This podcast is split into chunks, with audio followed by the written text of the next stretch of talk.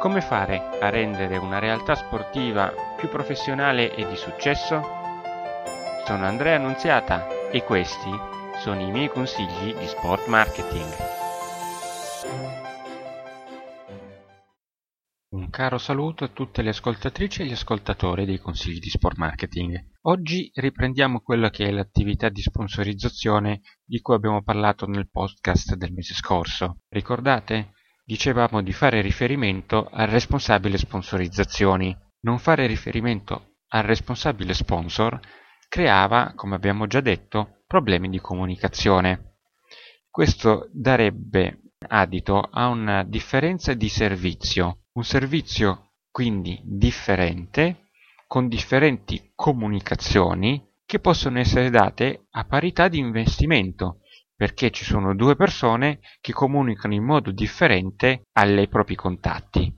Avendo un unico referente, invece, la comunicazione viene mandata in maniera uguale a tutti quanti gli sponsor che investono lo stesso tipo di tipologie di sponsorizzazione. Questo minimizza il, mal- il malcontento, perché ovviamente chi ha meno informazioni, chi ha meno, a parità di investimento, è sicuramente una persona scontenta del servizio che gli viene data. Questo eh, cosa ci permette di fare? Se non c'è il malcontento, noi siamo sicuri di non perdere la sponsorizzazione e ancora più importante, noi non perdiamo la faccia. Uno sponsor che non è contento non solo non rinnova, ma può parlare male di noi e sconsigliare ad eventuali altri imprenditori la possibilità di darci una mano con eh, appunto un'ulteriore sponsorizzazione.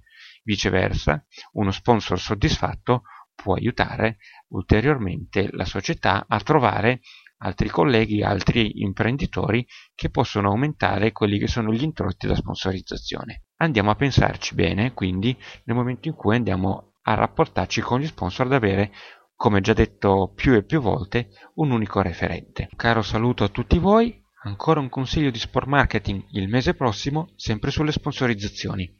Restate in contatto con noi.